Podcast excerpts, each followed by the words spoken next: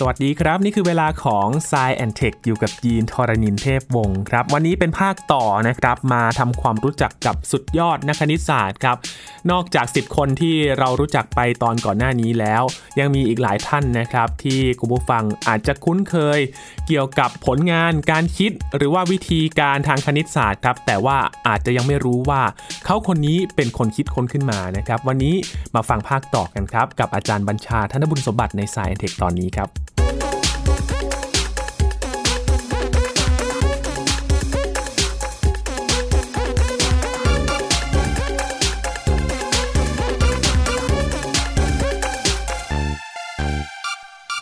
เรื่องคำนวณบางคนอาจจะมองว่าเป็นเรื่องยากแล้วก็ซับซ้อนนะครับ แต่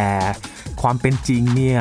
ผลงานทางคณิตศาสตร์ และวิธีการคิดนะครับ ก็ทำให้เรานั้นได้รู้จักกับสิ่งที่เกิดขึ้นต่างๆ เหล่านี้มากมาย จากการประยุกต์ใช้ โดยวิธีการทางคณิตศาสตร์นี่แหละครับ วันนี้มาคุยกันเพิ่มเติมนะครับ ว่ายังมีสุดยอดนักคณิตศาสตร์คนไหนที่เราควรทำความรู้จักกันอีกบ้าง อยู่กับอาจารย์บัญชาธนบุญสมบัติแล้วนะครับ สวัสดีครับอาจารย์ครับ สวัสดีครับยีนครับ สวัสดีครับท่านผู้ฟังครับ อย่างที่เราคุยไปในเทปที่แล้วนะครับอาจารย์คือไม่ได้มีแค่ 10 คนนั้น แล้วก็ถ้าถามแต่ละคนเนี่ยสุดยอดนักคณิตศาสตร์ของแต่ละคนก็ไม่เหมือนกันนะครับอาจารย์ ใช่ ส่วนใหญ่จะไม่เหมือนกัน อาจจะมีบางคนท่านที่ตรงกันนะครับ เพราะฉะนั้นเนี่ยวันนี้เราจะมาเพิ่มเติมอีกชุดหนึ่งนะครับ ชุดที่สองซึ่งผมมองภาพรวมแล้วนะครับ พบว่าไม่ได้เก่งยิ่งหย่อนไปกว่าชุดแรกเลยด้วยซ้ำไปอืมนะครับ เนื่องจากว่าคณิตศาสตร์ก็เหมือนกับศาสตร์อื่น ๆ ทั่วไปนะครับ ที่ว่ามีการต่อยอดไงยินครับว่าไหมคือคนที่มาทีหลังเนี่ยเขาก็ไปเรียนของคนที่ที่มาก่อนเขาหรือร่วมสมัยกับเขานะครับ แล้วก็ได้ต่อยอดความคิดนั้นออกไป แล้วก็เมื่อมีคนนำไปประยุกต์หรือตัวเขาเองนำไปประยุกต์ก็เนี่ยมันก็เกิดพลังขึ้นมา คือคณิตศาสตร์เนี่ยมองแบบมองแบบง่ายสุดคืออย่างนี้เป็นเครื่องมือครับเป็นเครื่องมือของใคร เป็นเครื่องมือของเอ่อนักฟิสิกส์ใช่ไหมครับ วิศวกรนะครับ นักชีววิทยาก็ใช้นะครับอืมจริง ๆ ต้องเรียกว่าแทบจะทุกนักเลยมั้งต้องใช้คณิตศาสตร์เพียงแต่ว่าจะใช้คณิตศาสตร์เนี่ยในสาขาไหนแค่นั้นเองครับนะครับ ทีนี้มันก็คล้ายๆกับเรื่องราวทุกเรื่องในโลกเนี้ยเวลาเราใช้สิ่งของต่างเนี่ย เราไม่ไม่เคยคิดหรอกว่าใครเป็นคนที่คิดมันขึ้นมา เราก็ใช้ประโยชน์มันไป นะครับลองมองดูของรอบตัวสิครับ นาฬิกา โทรศัพท์มือถือ โต๊ะอืมเก้าอี้ครับนะฮะรถยนต์ต่างๆเนี่ยเรามักไม่ค่อยถามเป็นอย่างนั้น แต่ว่าจะดีไม่น้อยนะฮะหากว่าเรารู้ที่มาของเครื่องมือที่ว่านี้ ทีนี้มันไม่ใช่แค่เครื่องมืออย่างเดียว คือคณิตศาสตร์เนี่ยมีความสวยงามในตัวมันเอง เป็นวิชาที่สวยงามในตัวมันเอง ถึงขนาดที่ว่าลองคิดดูนะฮะวิทยาศาสตร์เนี่ยมันแบ่งย่อยเป็นฟิสิกส์เคมีชีวะธรณีต่างๆถูกไหมฮะวิทยาศาสตร์ประยุกต์อะไรต่างๆครับแต่คณิตศาสตร์เนี่ย แม้ว่าอาจจะนับว่าเป็นวิทยาศาสตร์ได้เหมือนกันเนี่ย แต่จริง ๆ นักคณิตศาสตร์คงไม่ชอบเท่าไหร่ที่จะเรียกว่าตัวเองเป็นวิทยาศาสตร์แบบหนึ่งเขาถึงแยกออกมาเลยไงอืมแยกออกมาเป็นนักคณิตศาสตร์เป็นศาสตร์ที่มีความงดงามในตัวเอง คือต่อให้ไม่ต้องเกี่ยวข้องกับวิทยาศาสตร์ ไม่ต้องมีโลกกายภาพเนี่ยนะฮะคณิตศาสตร์ก็สามารถดำรงอยู่ได้ด้วยตัวเองครับอืมเป็นอย่างนั้นเพราะถ้ามองลึกๆแล้วเนี่ยส่วนต่างๆที่เกิดขึ้นมาเนี่ย พื้นฐานมันก็มาจากการคิดคำนวณทั้งนั้นเลยนะครับ อาจารย์ ใช่ใช่คือการคิดคำนวณทำให้มีความแม่นยำครับทำให้คาดการณ์ได้ทำให้สามารถเห็นภาพรวมได้ ทำให้สามารถเห็นรายละเอียดได้นะครับ เดี๋ยวมาดูกันว่าที่เราจะพูดถึงกันในวันนี้นะครับ ท่านได้คิดอะไรขึ้นมาบ้าง แล้วก็มีชีวิตในบางแง่มุมนะครับ ที่น่าสนใจอย่างไร หรือว่าเกิดใครฟังแล้วอยากจะไปศึกษาต่อนะครับ ก็ไปดูใน YouTube อ่านหนังสือต่างๆนะครับ น่าจะทำให้หลายคนสนใจทีเดียวครับครับ วันนี้มีความหลากหลายมากเลยนะครับ มาทั้งสุภาพบุรุษสุภาพสตรีเลยนะครับ และวันนี้มารู้จักคนแรกกันเลยครับ อาจารย์ คนแรกนี่ต้องให้เกียรติสุภาพสตรีครับแล้วก็เป็นสตรีชาวกรีก สวยงามงดงามด้วยนะครับ ตามประวัตินี่มีความงามมาก เกิดในช่วงประมาณสักปีคศ 360 นะครับ แล้วก็เสียชีวิตนี่ระบุได้นะครับ ก็คือในเดือนมีนาคม คศ 415 เธอเกิดที่อียิปต์นะครับ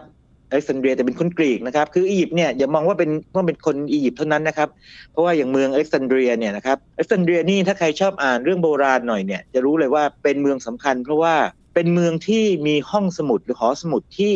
ใหญ่ที่สุดในโลกโบราณอืมนะครับยิน ทำไมเป็นอย่างนั้นต้องเล่าให้ฟังอย่างนี้ก่อนเอ็กซานเดรียเนี่ยเป็นเมืองท่านะครับก็มีคนมาค้าขายมาทางเรือไงทีนี้ต้องเรียกว่าเป็นวิสัยทัศน์ของผู้ปกครองในยุคนั้น หรือว่าคนในยุคนั้นที่ว่าเอ้ยใครๆเข้ามาเนี่ยนะครับเราจะเก็บความรู้ให้หมดเลย คือสมมติว่ามีพ่อค้ามาจากดินแดนห่างไกลอย่างเปอร์เซียหรืออินเดียต่างๆนี่นะก็จะขอคัดลอกข้อมูลเอาไว้ แล้วก็เก็บเข้าห้องสมุดของอเล็กซานเดรียนะครับทีนี้ห้องสมุดอเล็กซานเดรียเนี่ยก็จึงเป็นห้องสมุดที่ใหญ่สุดในโลกณเวลานั้นในช่วงเวลานั้นนะครับแล้วก็แน่นอนว่าก็ต้องมีผู้ดูแลใช่ไหมครับแล้วก็นักวิชาการที่ศึกษาข้อมูลต่างๆ ของโลกณขณะนั้นนะครับในอเล็กซานเดรียครับเธอคนนี้คือใครครับอาจารย์เธอคนนี้ชื่อไฮพาเชียนะครับสะกดเป็นภาษาอังกฤษคือ H Y P A T I A นะครับแต่ตัว T เนี่ย มันออกเสียงเป็นคล้ายๆตัวชอช้าง เหมือนกับคำว่า nation ไงครับ nation เนี่ย N A T I O N เนี่ย แต่เราไม่ออกเสียงเนทันใช่ไหมออกเสียงเป็น nation นะครับ อันนี้ไฮพาเชียไฮพาเชียเนี่ยเกิดในตระกูลที่ต้องเรียกว่าดีมากๆทีเดียวเพราะว่าคุณพ่อเนี่ยนะครับ เป็นอาจารย์ทางด้านคณิตศาสตร์กับปรัชญา แล้วก็คุณพ่อของไฮพาเชียนะครับชื่อซีออนเนี่ยก็จะจัดบ้านเรือนนะครับ บ้านตัวเองเนี่ยฮะให้เป็นแหล่งวิชาการเลย คือมีพวกนักปราชญ์ราชบัณฑิตต่างๆนี่นะครับ เข้ามาพบปะเข้ามาพูดคุย เพราะฉะนั้นไฮปาเชียเนี่ยจะถูกเลี้ยงดูนะครับด้วยบรรยากาศทางวิชาการ เธอจึงเป็นสุภาพสตรีไม่กี่คนที่ถูกหล่อหลอมขึ้นมา ให้ให้มีความเก่งกล้าทางวิชาการ แล้วก็ไม่ใช่แค่วิชาการนะครับ คุณพ่อของไฮปาเชียเนี่ยนะครับยังสอนไฮปาเชียในเชิงกายภาพด้วยคือว่ายน้ำพายเรือขี่ม้าไต่เขาเนี่ยเธอทำได้หมดเลย เพราะฉะนั้นต้องเรียกว่าเป็นสตรีที่นอกจากจะงดงามนะครับ ผู้ชายนี่ติดตรึมเลยนะ ตามมาขอแต่งงานเดี๋ยวไฮปาเชียบอกไม่ข้าพเจ้ามีคู่ครองแล้ว สิ่งนั้นคือสัจจะสัจจะคือความจริงไงนะครับ ก็คือว่าเก่งกว่าผู้ชายยุคนั้นก็เลยไม่แต่งงานนะครับครับถ้ามอง เทียบกับในสมัยก่อนนี่ถือว่าเป็นเรื่องแปลกมาก ๆ เลยนะครับอาจารย์เป็นเรื่องแปลกมากทีเดียวครับ จริง ๆ แล้วเนี่ยสุภาพสตรีในเอ่อพวกทางกรีกเนี่ยที่เก่งๆเนี่ยมีหลายคนนะครับ แต่ว่าปรากฏว่าคนอื่นเนี่ยประวัติเนี่ยสูญหายไปหมดไฮพาเชียเนี่ยเป็นหนึ่งในมีคนแล้วก็เป็นคนแรกๆเลยถ้านับเป็นแก้เวลานะครับที่มีประวัติมากที่สุด แล้วก็มีเรื่องตำนานเกี่ยวกับเธอเนี่ยเยอะเลย แล้วผลงานเด่นของเธอเนี่ยนะครับ เอาให้เข้าจุดเลยคือว่า เธอเนื่องจากว่าเธอศึกษางานของนักปราชญ์ในสมัยก่อนใช่ไหมครับ เธอศึกษางานของยูคลิดแล้วก็นำมาเรียบเรียงใหม่นะครับ มาอีดิทมาปรับปรุงให้มันอ่านง่ายยิ่งขึ้นต่างดังนั้นเนี่ยนะครับไฮปาเชียเนี่ยจึงถือว่าเป็นคนที่เรียกว่ามีความรอบรู้นะครับในคณิตศาสตร์ นอกจากคณิตศาสตร์แล้วยินยังจำได้ไหมว่าโลกโบราณเนี่ยทุกอารยธรรมเลยศึกษาอะไรบ้างที่ต้องตรงกันเลย มองไปท้องฟ้ายามค่ำคืนดาราศาสตร์ดาราศาสตร์ครับไฮปาเชียนี่ก็เก่งดาราศาสตร์ด้วย แล้วก็ไม่ใช่เฉพาะทางวิชาการนะครับไฮปาเชียนี่ยังผลิตอุปกรณ์ด้วยนะครับ อุปกรณ์ทางดาราศาสตร์เช่น astrolabe หรือ planisphere ซึ่งใช้ในการนี่วัดมุมของดวงดาวต่างๆ ดังนั้นเธอเนี่ยจึงมีความสามารถทั้งทางวิชาการ แล้วก็เชิงเป็นแค่ๆเป็นวิศวกรนิดๆด้วย เป็นนักประดิษฐ์นิดๆด้วย แม้แต่อุปกรณ์สำหรับการกลั่นน้ำนะครับวัดระดับน้ำนะครับวัดความถ่วงจำเพาะเนี่ยเธอก็ประดิษฐ์ขึ้นมาครับครับถือว่าเป็น ชีวิตที่น่าสนใจแล้วก็สมควรแก่การบันทึกเรื่องราวของเธอจริง ๆ นะครับ ครับ แต่ว่าเรื่องเธอนี่ถ้าใครรู้มากกว่านี้นะครับ จะรู้สึกเศร้าใจคืออย่างนี้ครับ ในช่วงนั้นเนี่ยเป็นช่วงที่เรียกว่าคนที่ต้องการเผยแพร่คริสตศาสนาเนี่ยค่อนข้างจะรุนแรงนิดหนึ่งนะครับ ใครที่คล้าย ๆ ไม่นับถือคริสตศาสนาในยุคนั้นเนี่ยนะครับก็ถูกลงโทษเช่น ถ้าเกิดว่าเออเป็นคนยิวเนี่ยนะครับนับถือพวกศาสนายิวใช่ไหมก็ถูกขับไล่ออกจากอเล็กซานเดรียไปนะครับหรือว่าพวกสาพรมจันทร์ต่างๆ ก็ถูกจับเผาไฮปาเชียนี่ในบ้านปลายชีวิตนี่ไม่ดีเลยนะครับ คือว่า ถ้าเล่าแบบนี้นะสุภาพสตรีหลายท่านคงรู้สึกสะเทือนใจมาก จริงๆแม่สุภาพสตรีนะคนคงรู้สึกสะเทือนใจมาก ถูกจับเบื้องผ้านะครับ แล้วก็ถูกฆ่าจนตายแล้วก็ถลกหนังนะครับ แล้วก็ลากไปตามพื้น เนื่องด้วยเธอเนี่ยไม่ได้นับถือคริสตศาสนาณเวลานั้นนะครับ เรื่องนี้เนี่ยก็เป็นเรื่องที่เป็นเหตุการณ์ประวัติศาสตร์ซึ่งไม่ได้กล่าวหาคริสตศาสนานะครับ แต่บอกว่า คนที่โหรุนแรง ไม่ว่าจากในลัทธิศาสนาใดก็ตามเนี่ยนะครับหรือความเชื่อใดก็ตามเนี่ยนะครับก็มักจะทำต่อผู้ที่ต่อต้าน หรือว่าผู้ที่ไม่นับถือเนี่ยในลักษณะเดียวกันนะครับ อันนี้ไม่มีข้อยกเว้นสำหรับเรื่องใด ๆก็ตามนะครับก็เป็นอย่างนั้นไปไฮปาเชียจึงเป็นเรื่องที่มีความดราม่าในแง่ที่ว่า เป็นสภาพสตรีที่มีความงดงาม มีความเฉียวฉลาด มีความรอบรู้นะครับ แต่ว่าจบชีวิตอย่างไม่งดงามเท่าไหร่ยังมีตำนานเกี่ยวกับเธอมากมาย ครับจบด้วยความเศร้านะครับ แต่ว่าครับจบด้วยความเศร้าครับ แต่ว่าให้เรามองว่าเธอเป็นหนึ่งในสตรีที่เป็นตัวแทนของความชาญฉลาดในโลกโบราณนะครับ ซึ่งมีไม่กี่คนนะครับอีกครับ จากอียิปต์นะครับข้ามฝั่งทะเลเมดิเตอร์เรเนียนขึ้นมาทางยุโรปนะครับ พื้นที่ของอิตาลีในปัจจุบันใช่ใช่ มาทางปิซ่านะครับซึ่งปัจจุบันคืออิตาลีต้องพูดไว้ก่อนว่าอย่างนี้ สมัยก่อนเนี่ยอิตาลีเนี่ยนะครับมันไม่เป็นประเทศอิตาลีเนาะมันก็จะเป็นเมืองต่างๆ เป็นนครรัฐต่างๆนะครับอย่างปิซ่าเนี่ยก็เป็นสาธารณรัฐนะครับ Republic of Pisa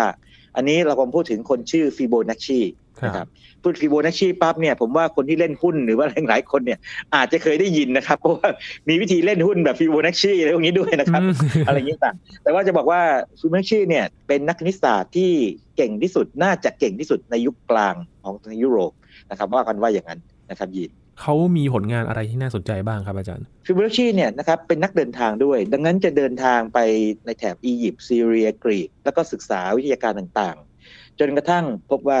ในบรรดาพวกระบบตัวเลขนี่นะครับโลกฮินดูเนี่ยเจ๋งสุดเลย 0 1 2 3 4 ที่เราใช้อยู่ตอนนี้เรียกฮินดูอาราบิกนะฮะเรียกอาราบิกยิงฮินดูคิดนะครับดีกว่าเลขโรมันจำได้ไหมที่เราเคยคุยว่าเลขเลขศูนย์หนึ่งสองสามเนี่ยมันมันบวกลบคูณหารมันมันง่ายกว่าเลขโรมันเยอะเลย เขาเป็นคนที่หนึ่งในคนที่ทำให้เลขตัวนี้นะครับ พวกเนี้ยมันแพร่หลายมีส่วนหนึ่ง โดยการเขียนหนังสือนะครับ เขียนหนังสือเล่มหนึ่งนะครับ แปลเป็นภาษาอังกฤษคือ Book of Calculation ผมไม่กล้าอ่านตัวชื่อมันนะครับ ชื่อมันจะเป็นนี่ Liber Abasi หรือไงเนี่ยนะครับนะแต่ว่าหัวใจมันคือมันเป็นตำราที่รวบรวมคณิตศาสตร์ในยุคนั้นโดยเฉพาะของอาหรับยังจำอาหรับได้ไหมครับ เราเคยคุยเรื่องอารยธรรมอิสลามใช่ไหมครับว่าโลกอาหรับในยุคกลางเนี่ยเจริญกว่าทางยุโรปใช่ไหมครับอ่าลองลองฟังพอดแคสต์ตอนนี้นะครับ ดังนั้นเนี่ยนะครับฟิวนัชชีพบว่าโอ้คณิตศาสตร์ของอาหรับนี่ไปไกลมากเลย แล้วก็บวกกับความรู้ที่จากการเดินทางพวกต่างๆเนี่ย ก็เขียนหนังสือเล่มนี้ขึ้นมา ก็ถือว่าเป็นไฮไลท์ของโลกนี้แล้วก็หนังสือเล่มนี้ก็ส่งอิทธิพลมายาวนานนะครับ นับหลายร้อยปีเลยนะครับ อืมครับทำให้ต่อยอดในทางประยุกต์เนี่ยมากมายเลยนะครับอาจารย์ ใช่ครับใช่ใช่แล้วก็ที่สำคัญครับ หลายคนคงจะรู้จักฟิโบนัชชีจากอนุกรมฟิโบนัชชีคือมันมาจากหนังสือเล่มนี้แหละครับเขาบอกว่าถ้าคุณมีกระต่ายคู่หนึ่งนะ ตัวผู้ตัวเมียนะ แล้วขังไว้ในกรงเนี่ยทีนี้กระต่ายนี่เขาก็ผสมพันธุ์กันใช่ไหมแล้วก็ออกลูกมา ทีนี้สมมติว่าต่อเดือนเนี่ยนะครับ ออกมาหนึ่งคู่ แล้วทีนี้ต้องรอให้สักสองเดือนเนี่ยถึงจะสืบพันธุ์ได้เนี่ยคำถามคือถ้านับเป็นเดือนๆไปเนี่ยจะมีกระต่ายหมดกี่ตัว ถ้ากระต่ายเป็นอมตะนะครับคือไม่เคยตาย ปรากฏว่าอย่างนี้ สมมติว่าเราเอาหนึ่งขึ้นมาก่อนนะครับเราเห็นเลขหนึ่งนะตัวถัดไปคือหนึ่งนะทีนี้ตัวถัดไปเนี่ยเราเอาสองตัวแรกบวกกันหนึ่งบวกหนึ่งก็ได้เท่าไหร่สองใช่ไหมมันก็เป็นหนึ่ง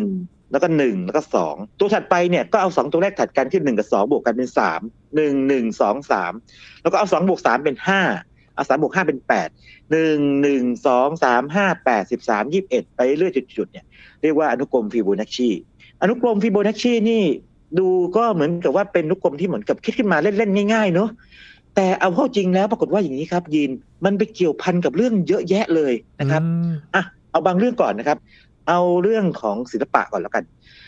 ยินครับระหว่างสี่เหลี่ยมจัตุรัสเนี่ยนะครับกับสี่เหลี่ยมผืนผ้าเนี่ย หน้าต่างส่วนใหญ่เนี่ยยินเห็นว่าหน้าต่างส่วนใหญ่เป็นเป็นรูปอะไรครับยินหน้าต่าง หน้าต่างส่วนใหญ่จะเป็นสี่เหลี่ยมผืนผ้านะครับ อาจารย์ผืนผ้าใช่ไหมครับ แล้วก็แน่นอนสี่ผืนผ้าเนี่ย มันจะมีสี่ผืนผ้าที่มีหลายขนาดใช่ไหมครับอย่างเช่นสี่ผืนผ้าที่คล้ายๆจัตุรัสหน่อยนะครับด้านเกือบๆเท่ากัน หรือว่าอาจจะเป็นสี่ผืนผ้าที่อาจจะยาวๆเลยนะครับหรือแม้แต่กรอบรูปนะครับกรอบรูปส่วนใหญ่ก็เป็นสี่ผืนผ้าถูกไหมครับใช่ครับเป็นแนวตั้งเขาพบว่าสัดส่วนระหว่างด้านยาวต่อด้านกว้างเนี่ยนะครับ มันเป็นอัตราส่วนหนึ่งเรื่องอัตราส่วนทองคำซึ่งมาจากอนุกรมฟิโบนัชชีคือถ้าเกิดว่าเราเอาตัวอนุกรมฟิโบนัชชีนะครับมาเอาตัวตั้งต้นนะครับ หารด้วยตัวก่อนหน้านั้นหนึ่งตัวเนี่ยแล้วก็ให้ limit เข้าสู่อนันต์เนี่ยนะครับมันจะได้อัตราส่วนทองคำออกมา แปลว่าอนุกรมนี้เกี่ยวข้องกับศิลปะสถาปัตยกรรม นะครับนอกจากนั้นนะครับพวกการเจริญเติบโตของพืชนะครับถ้าเราไปนับไอ้พวกคล้ายๆกับจำนวนเกสรของพวกดอกทานตะวันต่างๆนะครับวนซ้ายวนขวาเนี่ยนะครับมันจะได้เลขเป็นเลขแบบฟิโบนัชชีออกมาด้วยนะครับยินมันมันเกี่ยวข้องกับอะไรเยอะมากเลยนะครับ เรื่องนี้อาจต้องเป็นพอดแคสต์อีกตอนหนึ่งด้วยซ้ำไปนะฮะดังนั้นเนี่ยฟิโบนัชชีเนี่ยจึงเป็นชื่อที่ติดปากคนส่วนใหญ่เนี่ยนะครับในชื่อของอนุกรมฟิโบนัชชีนั่นเอง นะครับยินแต่เขาทำมากกว่านั้นครับยินเขาทำก็คือว่าเขาทำให้ความรู้ของคณิตศาสตร์ในโลกยุคสมัยยุคกลางนะครับ ที่มาจากอาหรับโดยเฉพาะมาอาหรับนะครับเจริญเฟื่องฟูขึ้นมาครับยินครับครับโอ้มีหลายเรื่องที่สงสัยเกี่ยวกับอัตราส่วนมากมายเลยนะครับ อาจารย์เราต้องมาคุยแยกกันอีกทีหนึ่งแล้วใช่ใช่ไว้จะหาสักตอนหนึ่งครับ พูดถึงตัวเลขสำคัญในทางคณิตศาสตร์นะครับเช่นค่าพายค่า e อันนี้เรียกค่าฟีนะครับหรือไฟนะครับอัตราส่วนทองคำก็หมายฟิโบนัชชีนี่เองครับ ยังอยู่กันที่แถบแถบอิตาลีนะครับอาจารย์ ใช่ใช่อิตาลีนะครับ คนนี้เป็นคนอิตาเลียนหรือคนอิตาลีก็จริงนะครับ แต่ว่าไปเสียชีวิตที่ฝรั่งเศส แล้วก็ใช้ชื่อแบบฝรั่งเศสนะครับ ด้วยความที่เรียกว่าในยุคนั้นเนี่ยฝรั่งเศสให้คุณค่ากับคณิตศาสตร์มากเลยครับ โจเซฟหลุยส์ลากรองนะครับลากรองนี่ถ้าเป็นนักฟิสิกส์เนี่ยครับโอ้โหต้องถูกเรียกว่าบังคับเรียนเลยล่ะนะครับยินครับคืออย่างนี้ ปกติเนี่ยเรายกย่องนิวตันมากเลยใช่ไหมเกี่ยวกับกลศาสตร์ใช่ไหมครับเรามีสมการ F เท่ากับ ma ใช่ไหมแรงเท่ากับมวลคูณกับความเร่งใช่ไหมครับแล้วก็ต้องเรียนเรื่องเวกเตอร์ใช่ไหมที่มันมีทิศทางโอเค ถ้าคุณผลักของเนี่ยนะครับมันก็ไปตามทิศทางของแรงนี้เป็นต้นนะฮะถ้าคุณเหวี่ยงของเป็นวงกลมเนี่ยก็มีแรงสู่ศูนย์กลางต่างๆเนี่ย เราจะมักจะคิดว่าโอเคคณิตศาสตร์นิวตันเนี่ยนะครับแจ๋วมากซึ่งดีมากจริง ๆ เป็นการปฏิวัติความคิดที่ยิ่งใหญ่มาก แต่ปรากฏว่าอย่างนี้ครับลากรองเนี่ยนะครับได้ reformulate หรือว่าปรับสูตรของนิวตันเนี่ยให้อยู่ในรูปที่อีกแบบหนึ่ง คือแทนที่จะมองมันเป็นเวกเตอร์ของแรงเนี่ยครับมองเป็นพวกพลังงานจลน์พลังงานศักย์แล้วพบว่ากลศาสตร์แบบลากรองเนี่ยนะครับ มันใช้งานได้กว้างขวาง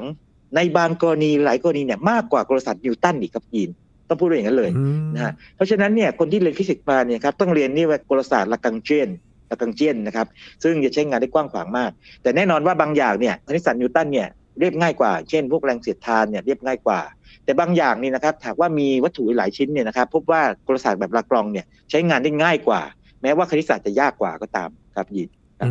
มครับสุดยอดมากๆเลยนะคือเห็นว่านิวตันนี่ก็จีเนียสนะครับ แต่แน่นอนว่า เรื่องทางวิทยาศาสตร์คณิตศาสตร์เนี่ยนะครับเมื่อเวลาผ่านไปเนี่ยก็จะมีคนมาต่อยอดต่อยอดออกไป เช่นนำไปใช้อ่าอันนี้ตรงไปตรงมาใช่ไหมครับวิศวกรนำไปใช้ แต่จะมีนักคณิตศาสตร์นักวิทยาศาสตร์บางคนนะครับ ที่เขาปรับรูปร่างจัดระเบียบมันใหม่นึกว่าไหมให้มันมีความกว้างขวางยิ่งขึ้น ใช้งานได้มากยิ่งขึ้นลากรองเนี่ยก็ควรรับการยกย่องในมุมนี้ แล้วก็เขาก็เป็นหนึ่งในคนที่คิดคณิตศาสตร์ที่เรียกว่า calculus of variation ปกติแล้วเนี่ย แคลคูลัสเนี่ยนะครับเป็นคณิตศาสตร์ที่ยิ่งใหญ่มากนะครับ คิดโดยนิวตันกับไลบ์นิซนะครับอย่างเช่นสมมติว่าเรามีค่าบางค่าเรามีฟังก์ชันบางฟังก์ชันเนี่ยเราจะหาค่าสูงสุดต่ำสุดของมันอะไรอย่างนี้นะครับ ก็ใช้แคลคูลัสธรรมดาไป แต่ว่าแคลคูลัส variation เนี่ยเป็นแคลคูลัสที่ซับซ้อนกว่านั้นอีก แทนที่ให้ฟังก์ชันมานะครับ ถามว่าฟังก์ชันไหนที่จะดีที่สุดสำหรับงานงานหนึ่งครับคือมันซับซ้อนยิ่งไปอีก แล้วก็ลากรองเนี่ยนะครับ ก็เป็นหนึ่งในคนที่คิดเรื่องนี้นะครับยินอืมครับ นึกถึง ลากรองเนี่ยมีความเชื่อมโยงกับในทางดาราศาสตร์ด้วยใช่ไหมครับ ที่มีจุดใช่ใช่คือพวกจุดละกรเชียด L1 L2 L3 L4 L5 ต่างเนี่ยชื่อของเขาเลยครับยินครับ อันนี้ใครใครสนใจนั่นเดี๋ยวทำอีกตอนหนึ่งนะครับ หรือจะให้ทางกลุ่มดาราศาสตร์นี่เขาทำพวกนี้ก็ได้นะฮะว่าจุดพวกนี้คืออะไรนะครับ แต่ว่ามันมาจากนี่แหละครับกลศาสตร์ของหลักกรองเนี่ยครับครับ ตัวหัวใจของเขานะครับคือว่าเขาเขียนตำราเล่มหนึ่งนะครับ คงเป็นภาษาฝรั่งเศสผมอ่านคงอ่านผิดนิดนะครับน่าจะอ่านว่า mechanic analytic นะครับก็คือว่าเป็นผลงานที่รวบรวมคณิตศาสตร์กลศาสตร์ของเขาขึ้นมานะอย่างเป็นระบบขึ้นมา แล้วก็นี่แหละเป็นการเปิดโลกของฟิสิกส์สาขาใหม่ขึ้นมา เรียกว่าฟิสิกส์เชิงคณิตศาสตร์นะครับยินครับเพราะฉะนั้นลากรองเนี่ยเป็นนักคณิตศาสตร์ที่มีคุณูปการมากๆ ต่อวงการคณิตศาสตร์และฟิสิกส์ด้วยครับยินครับเพราะว่าอย่างกล้องโทรทรรศน์อวกาศเจมส์เว็บบ์ ที่ส่งไปตอนนี้ก็อยู่จุด L2 ที่เชื่อมโยงกับเขาเหมือนกันใช่ตัว L นะครับ ชื่อเขาเลยครับลักกล่องนะครับไปทำความรู้จักกันอีกคนหนึ่งนะครับ หลายคนอาจจะคาดไม่ถึงนะครับ อาจจะคุ้นเคยกับอีกเรื่องหนึ่งก็คือเรื่องของการพยาบาล Florence Nightingale ครับอาจารย์ Nightingale นี่นะครับทุกคนจะรู้จักว่าเป็นนางพยาบาลนะผู้ถือโคมเนี่ยนะครับ ตอนยามในค่ำมืดไปตรวจช่วยดูทหารที่บาดเจ็บใช่ไหมครับแต่ต้องเล่าให้ฟังอย่างนี้นะครับนางทิงเกลเนี่ยเกิดในครอบครัวร่ำรวยนะครับ พ่อแม่ฐานะดีมาก การศึกษาสูงนะครับนะและแน่นอนว่าคนในยุคนั้นนะครับ ถ้าเป็นสุภาพสตรีนะยิ่งเกิดในตระกูลสูงแล้วร่ำรวยนะครับพ่อแม่ย่อมคาดหวังว่า โอ้ย ก็นี่แหละแต่งหาผู้ชายที่เรียกว่าฐานะเสมอกันใช่ไหมครับ แต่งงานไปนะครับมีครอบครัวมีลูกนะครับก็เลี้ยงไป ทีนี้นายดิงเกลเนี่ยนะครับที่อยากว่าได้เดินทางนะครับ แล้วก็ไปพบคนยากจนเจ็บป่วย จิตใจมีเมตตาไงเป็นคนมีเมตตาธรรมนะครับ มีความกรุณาเนี่ยสูงมาก รู้สึกว่าอยากจะช่วยเหลือ จึงอยากเป็นนางพยาบาล โอ้แต่ยีนครับเกิดอะไรขึ้น พอพ่อแม่รู้ว่านายดิงเกลอยากเป็นนางพยาบาลนะครับ ช็อกเลยนะครับทำไมรู้ไหมครับ สมัยก่อนคนเป็นพยาบาลนี่นะครับ เป็นคนที่ไม่ได้รับการศึกษา ยินคิดยินคิดดูนะครับ ในสมัยประมาณสักคศประมาณสักหนึ่งพันแปดร้อยกว่านี่นะครับความเจ็บป่วยทุกโรคต่างมันน่ารังเกียจถูกไหมครับคุณต้องอยู่กับคนที่มีเลือดมีน้ำหนองนะครับขาหักคนที่แบบมีโรคผิวหนังแบบผุพองอะไรเงี้ยมันน่ารังเกียจ อาชีพอย่างพยาบาลเนี่ยนะครับไม่ใช่การยกย่องหรอก ต้องเป็นคนที่ไม่มีการศึกษาไงแล้วก็ไปทำแล้วคนเป็นพยาบาลเนี่ยนะครับ เนื่องจากว่าเป็นคนที่มาจากคนที่ไม่ได้การศึกษาเนี่ย ก็เป็นคนที่เราหยาบคายนะครับนะนิสัยชอบขโมยนะครับ แล้วก็ต้องเรียกว่าอย่างนี้บางทีเรียกถึงขนาดสัมสอนก็มีนะทีนี้ลองจินตนาการว่าลูกสาวของผู้ดีมีตระกูล บอกว่าตัวเองอยากเป็นพยาบาลเกิดอะไรขึ้นกับยิน โอ้โหทะเลาะกันใหญ่โตในบ้าน ถ้าง่ายก็คือบ้านแตกเลยก็ได้ บ้านแตกครับ บ้านแตกแล้วก็ทะเลาะกับแม่ในพ่อเนี่ยไม่ได้เลยนะแต่ว่าด้วยความที่ว่าเธอมีความมุ่งมั่นมากนะครับ แล้วการศึกษาสูงเนี่ยแล้วก็มีความรู้ดีเนี่ยในสุดเธอก็ได้เป็นพยาบาลสมใจ แต่จุดสำคัญอยู่นี้กับยิน ที่เราอัญเชิญเธอนะครับ มาเป็นหนึ่งในสุดยอดนักคณิตศาสตร์ด้วยเพราะอย่างนี้ครับ เธอเห็นทหารนี่นะครับ ตายเยอะมากเลย ตอนที่เอ่อเบนเกลเริ่มเริ่มทำงานใหม่ๆนะสงครามไครเมียนนี่ครับทหารตายตั้งสี่สองเปอร์เซ็น คิดดูนะฮะ ฐานร้อยคนตายสี่สองคนคือเกือบครึ่งหนึ่งไงนึกภาพไม่ยินอืมนายทิงเกลสงสัยไงว่าทำไมนายทิงเกลจึงใช้ความรู้ทางคณิตศาสตร์นะครับที่เรียกว่าสถิติ ซึ่งปัจจุบันอาจจะมองว่าเป็นเรื่องธรรมดามากนะใครๆก็ใช้สถิติใช่ไหมว่ากี่เปอร์เซ็นต์อย่างตอนนี้เรารายงานเรื่องโควิดใช่ไหมฮะเราก็จะบอกว่ามีผู้ป่วยติดเชื้อเท่าไหร่ใช่ไหมอัตราการครองเตียงใช่อะไรเท่าไหร่ เราฟังแล้วเป็นเรื่องธรรมดามาก แต่อย่าลืมว่าเมื่อ 200 ปีก่อน คนยังไม่คุ้นกับการใช้สถิติแบบนี้อืมแต่ในจิงเกลเนี่ย มีเซนส์ไงมีเซนส์ว่าเฮ้ยคนเยอะๆเนี่ยแล้วเป็นแบบนี้เนี่ยสถิติน่าจะช่วยได้ แม้แต่นักคณิตศาสตร์ด้วยกันเองยังไม่เชื่อเลยนะครับ บางคนยังไม่เชื่อบอกว่าสถิติมันเป็นภาพรวม มันบอกไม่ได้ว่าใครเป็นอะไร มันจะมีประโยชน์ได้ยังไงนึกภาพไหมเขาจะมีทัศนคติแบบนี้ไงครับแต่นิงเกลไม่เชื่อเลยแล้วนายนิงเกลก็เก็บสถิติขึ้นมานะครับ แล้วทำเป็นกราฟกราฟเนี่ยคล้ายๆ กราฟวงกลมสมัยนี้นึกถึงพิซซ่าแล้วกัน พิซซ่านี่เวลาก่อนกินเราต้องหั่นเป็นชิ้นๆถูกไหมครับถูกไหมแบ่ง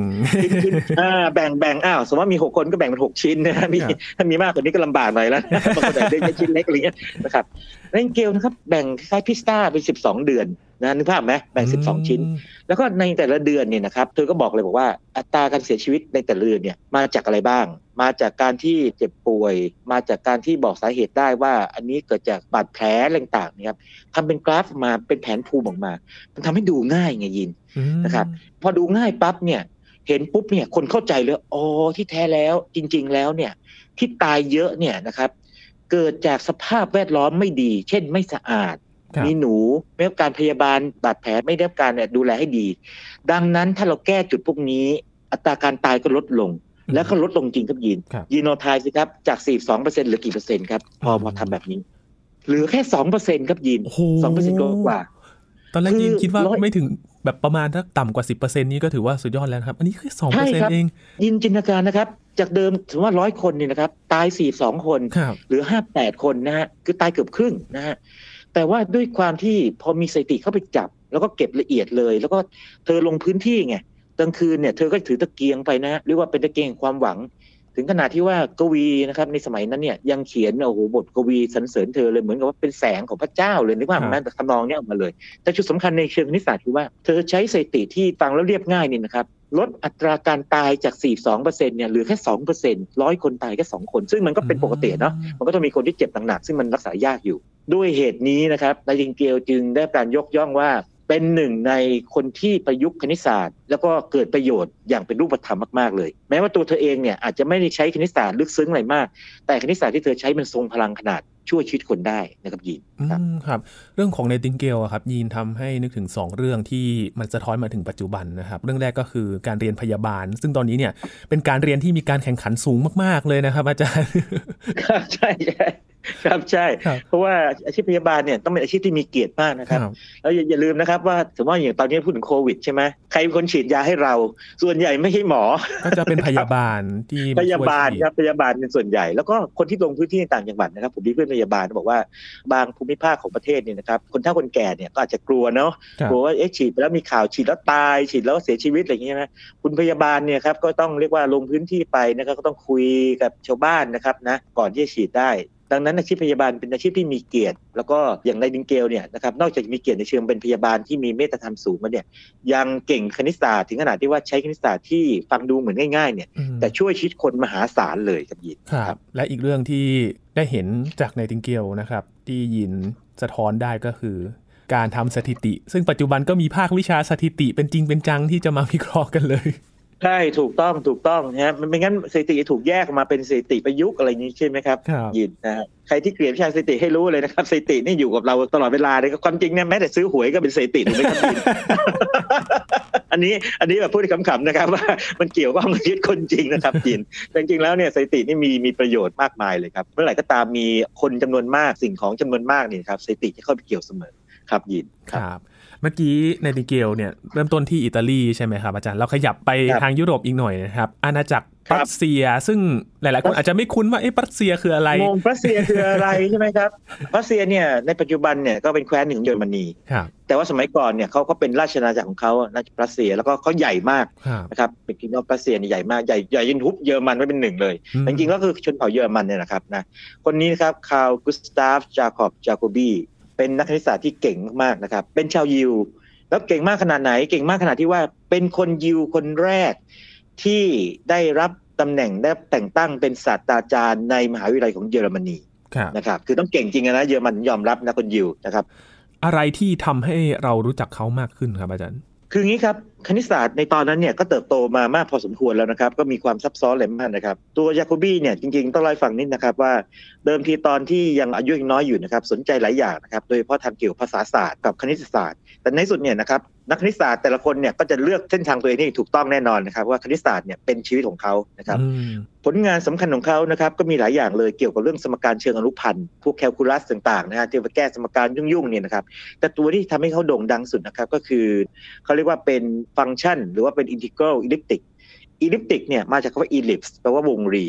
ยิงครับคือสมมติว่าเรามีเส้นตรงเส้นหนึ่งนะครับแล้วเราบอกว่าโอเคไหนหาความยาวของเส้นตรงนี้จากจุดเริ่มต้นถึงจุดปลายสิมันง่ายใช่ไหมครับมันวัดตรงๆก็ได้ใช่ไหมครับนะหรือว่าถ้าเกิดเรามีวงกลมนะครับเรามีวงกลมเนี่ยวงกลมก็ค่อนข้างง่ายพอสมควรนะครับมันมีสูตรคำนวณอยู่นะแต่ถ้าเป็นวงรีล่ะ ปัญหาคือวงรีคืออย่างนี้ครับยินคนสมัยนั้นเนี่ยนะครับจะสังเกตว่าศึกษาดาราศาสตร์เยอะมาก อย่างดาราศาสตร์เนี่ยเราก็รู้แล้วตั้งแต่ อารยธรรมโบราณใช่ไหมครับเสือดาราศาสตร์ แต่นี้มาถึงประมาณสักพศประมาณ1,800 กว่านี่นะครับ ซึ่งสมัยของยาโคบีเนี่ยนะครับเขาต้องการดูเส้นทางการโคจรของพวกดาวเคราะห์ดาวฤกษ์ต่างๆบนท้องฟ้าใช่ไหมครับหรือว่าดาวเคราะห์เนี่ยมันโคจรยังไง ก็พอรู้แล้วมันมาโคจรเป็นวงรีนะครับนะ ทีนี้คำถามคือว่าถ้าจะบอกให้แม่นๆเลยนี่นะครับว่ามันเคลื่อนที่ยังไงในวงรีเนี่ยครับว่าจากเวลาหนึ่งไปเวลาหนึ่งมันเคลื่อนที่บนเส้นทางเป็นยังไงเนี่ยครับเป็นวงรีมันยากขึ้นใช่ไหม ยีลงวาดรูปวงรีสิครับ เห็นว่ามันจะวงรีเนี่ยมันจะมีบางส่วนเนี่ยที่มันเกือบเกือบตรงใช่ไหมถ้ามันป้านๆหน่อยใช่ไหมครับแต่บางส่วนเนี่ยมันหักโค้งเร็วเลยนะฮะวงรีเนี่ยมันไม่ง่ายเท่าไหร่นะยาโคบี้ก็ศึกษาไอ้ฟังก์ชันพวกนี้อย่างซับซ้อนเลยนะครับ จนเป็นระบบที่เขาเขียนตำราขึ้นมาได้ แต่ต้องบอกก่อนว่าฟังก์ชัน elliptic เนี่ยนะครับมีหลายคนศึกษาก่อนยาโคบี้ก็มีหลายคนศึกษา ศึกษาแง่มุมนั้นแง่มุมนี้แต่ยาโคบี้เนี่ยเป็นคนที่ทำให้มันเป็นระบบขึ้นมาโดยการเขียนตำรา แล้วก็ตำรานี้ก็การอ้างอิงดังนั้นเนี่ยงานสำคัญที่สุดของเขาคือเรื่องของวงรีไอ้ทฤษฎีเกี่ยวกับ elliptic เนี่ยครับยินครับ ก็เป็นอีกหนึ่งคนที่ทำให้นำผลงานของเขามาประยุกต์ใช้ในหลาย ๆ ด้านด้วยใช่ไหมใช่ใช่การประยุกต์ใช้ของเขาเนี่ยครับเมื่อกี้ชัดเจนนะครับคือมีอะไรบ้างดาราศาสตร์ชัดเจนใช่ไหมครับฟิสิกส์ก็มีนะครับแล้วก็สาขาอื่นนะครับที่มันมีฟังก์ชัน พวกนี้เข้าไปโผล่อย่างคาดไม่ถึงต่างๆเนี่ยนะครับก็ใช้ผลงานของยาโคบี้ ดังนั้นเนี่ยครับเขาเป็นนักคณิตศาสตร์ที่เราจะไม่เคยได้ยินชื่อเท่าไหร่ แต่ว่าในวงการคณิตศาสตร์กับฟิสิกส์นะครับหรือวิศวกรรมเนี่ยนะครับก็ต้องเรียกว่าได้ประโยชน์จากผลงานของเขาอย่างแน่นอนครับยินครับและนั่นคือ 5 คนแรกนะครับที่เราคุยกันไปครับครับ แต่ละคนนี้มีชีวิตและเรื่องราวที่น่าสนใจทั้งนั้นเลยนะครับ บางคนก็คาดไม่ถึงว่าจะมีส่วนเกี่ยวข้องเกี่ยวกับด้านคณิตศาสตร์นะครับ อาจารย์ ใช่ครับใช่ครับ และยังไม่หมดแค่นี้นะครับ อาจารย์ยังมีอีกหลายคนที่เราอยากจะทำความรู้จักเกี่ยวกับ